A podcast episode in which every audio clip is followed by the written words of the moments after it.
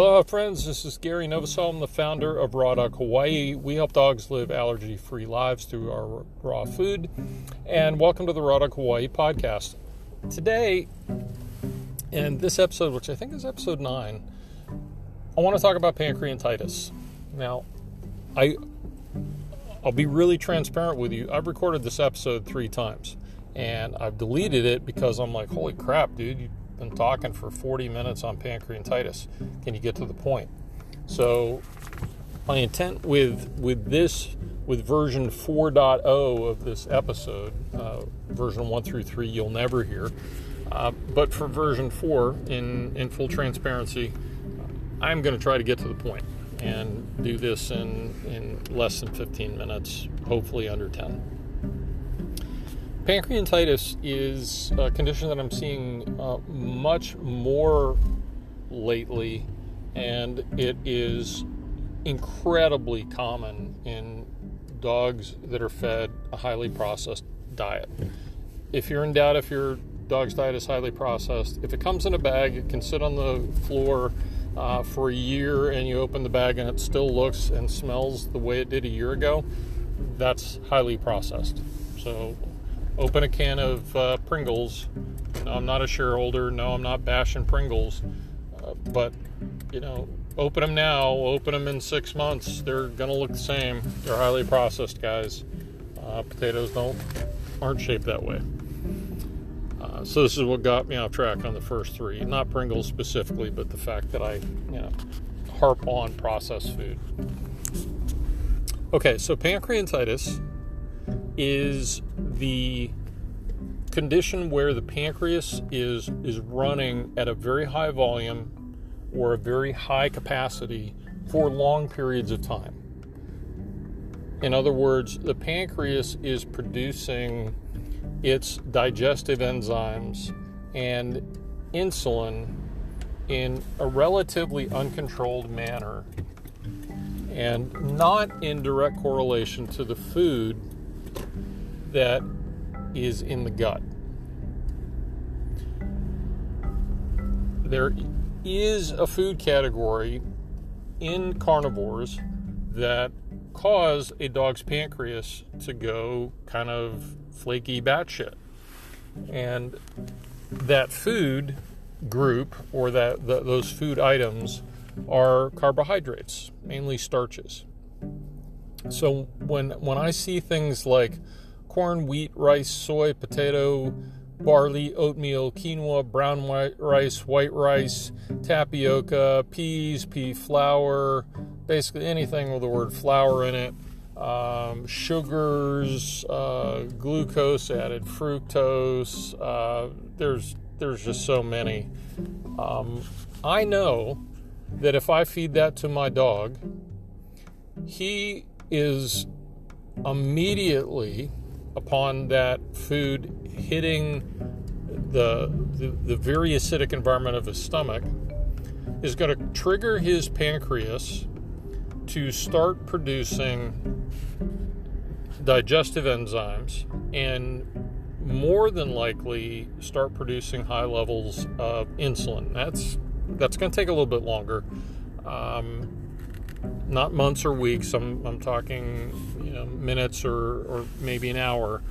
But insulin production will come a little later than the digestive enzyme portion. So, dog puts kibble in its mouth.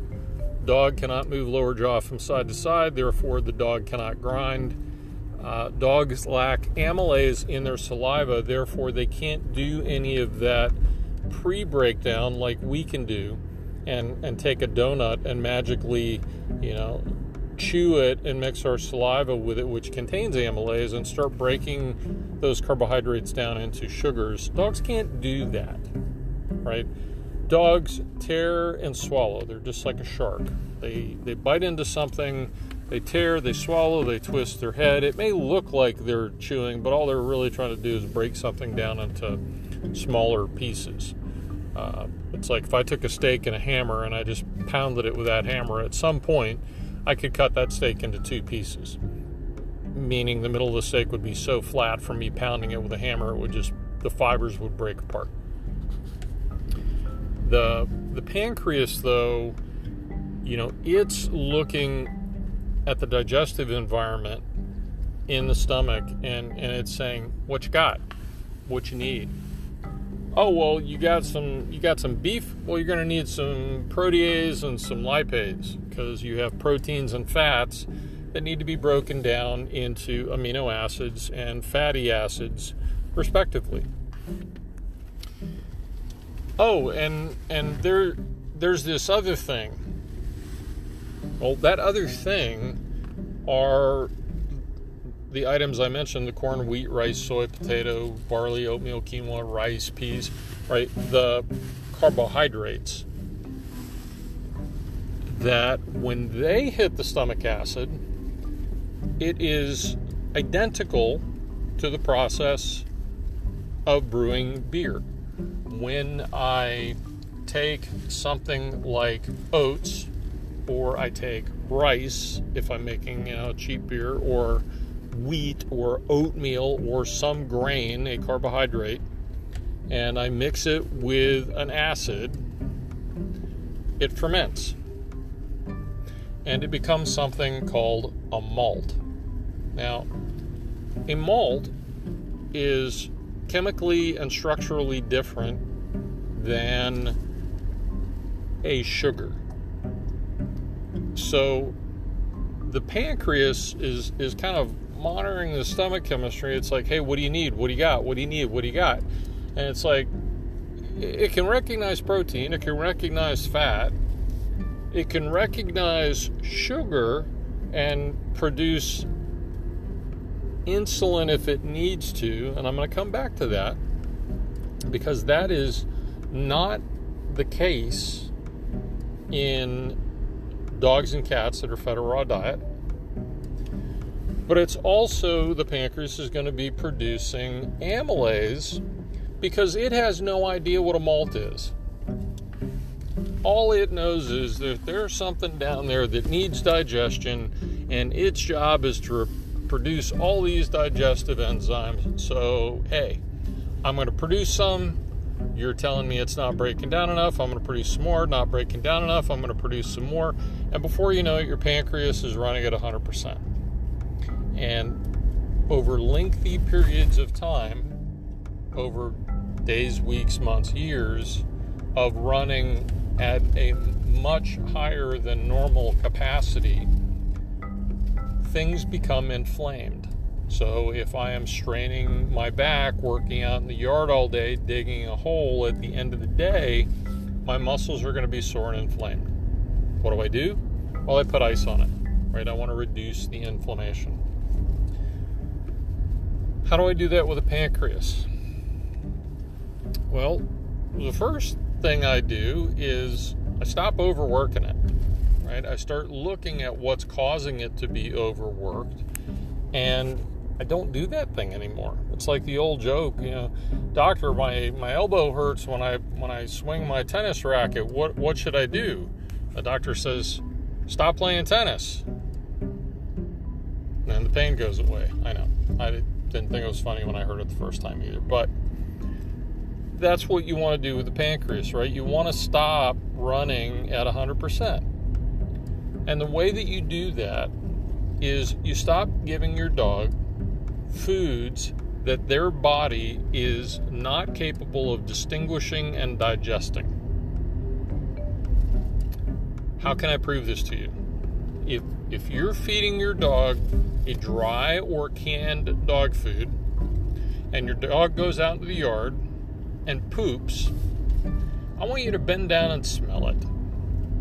And if it stinks, which it's gonna if you're feeding a dry or a canned food, you have allowed your dog to consume a carbohydrate. That carbohydrate hit that stomach acid, became a malt, fermented, and then your dog pooped it out. And it stinks.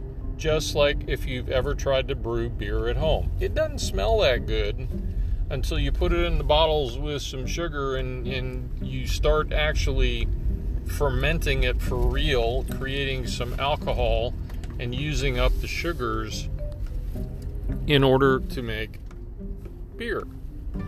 The beer's still going to have a smell to it from that fermented malt, and and that's one of the ways that master brewers add different flavor to a beer is well i use a different malt or i use a different hops or i use a different some other flavoring.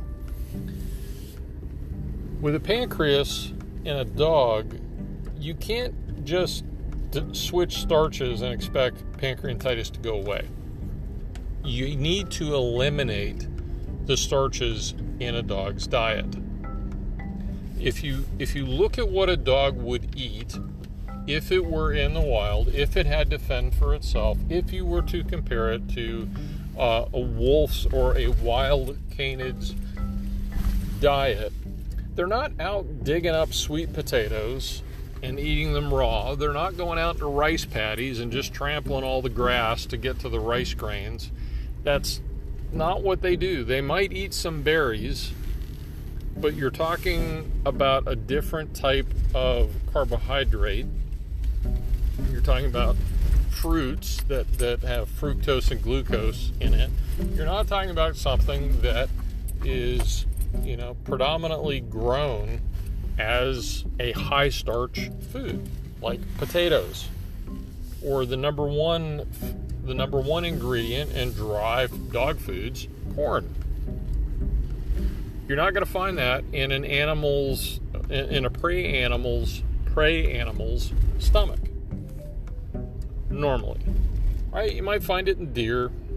Uh, you might find it in small rodents and stuff like that if they're hanging out around barns or, you know, corn silos or things like that. But for the most part, probably not. So, here's the easiest way to fix the problem. Stop feeding starches, stop feeding carbohydrates. Read the ingredients list. If it's got something that you need to look up in a dictionary to figure out what it is, then stop feeding it because that's not what's in a good, healthy, complete, and balanced raw diet.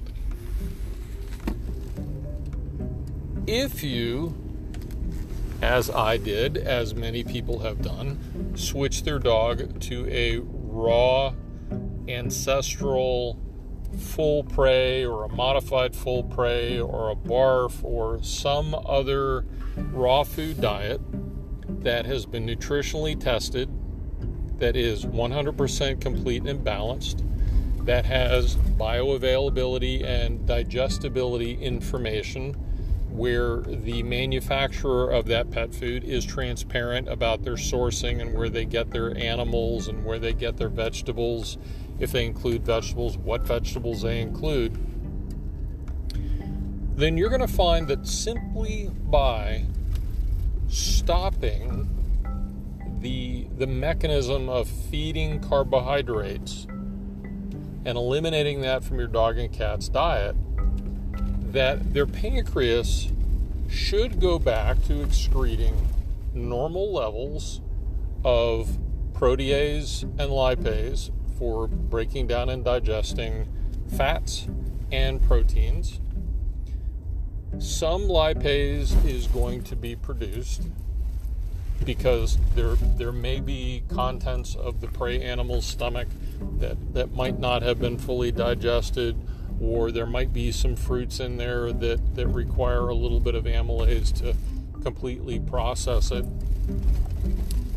And as far as insulin goes, unless your dog is consuming large amounts of sugar or simple carbohydrates, your dog's pancreas should probably never produce insulin or in very, very tiny amounts. So the question then becomes well, why does my dog's pancreas produce insulin if it's never going to need it? And that is an excellent question.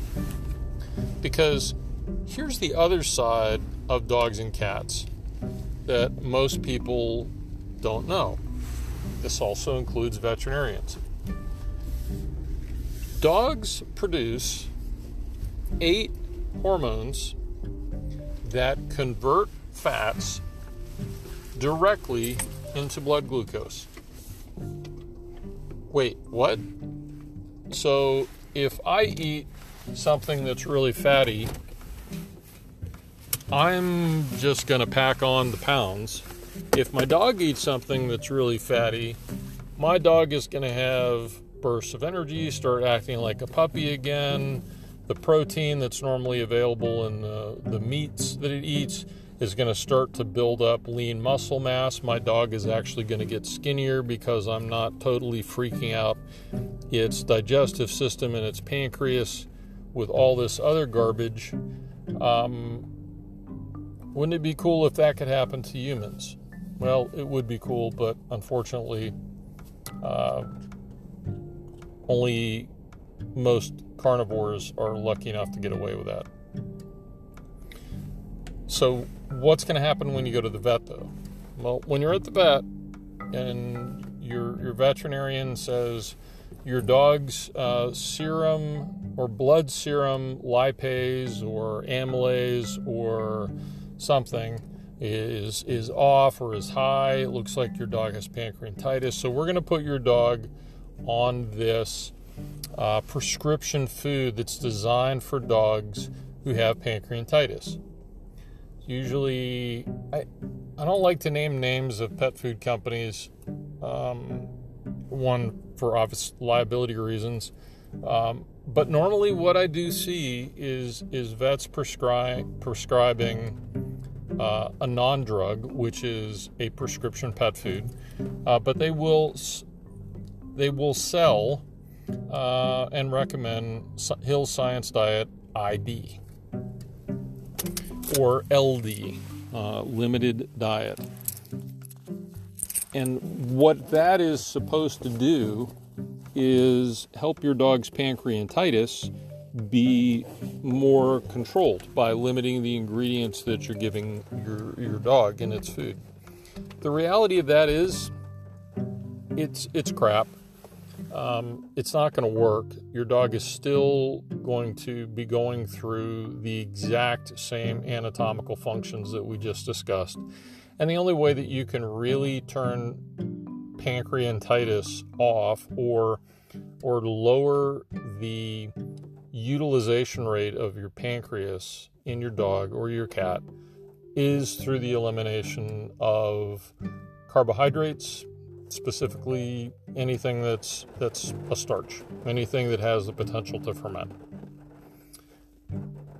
18 minutes and I think I got 80% of the information in there that, that I probably need.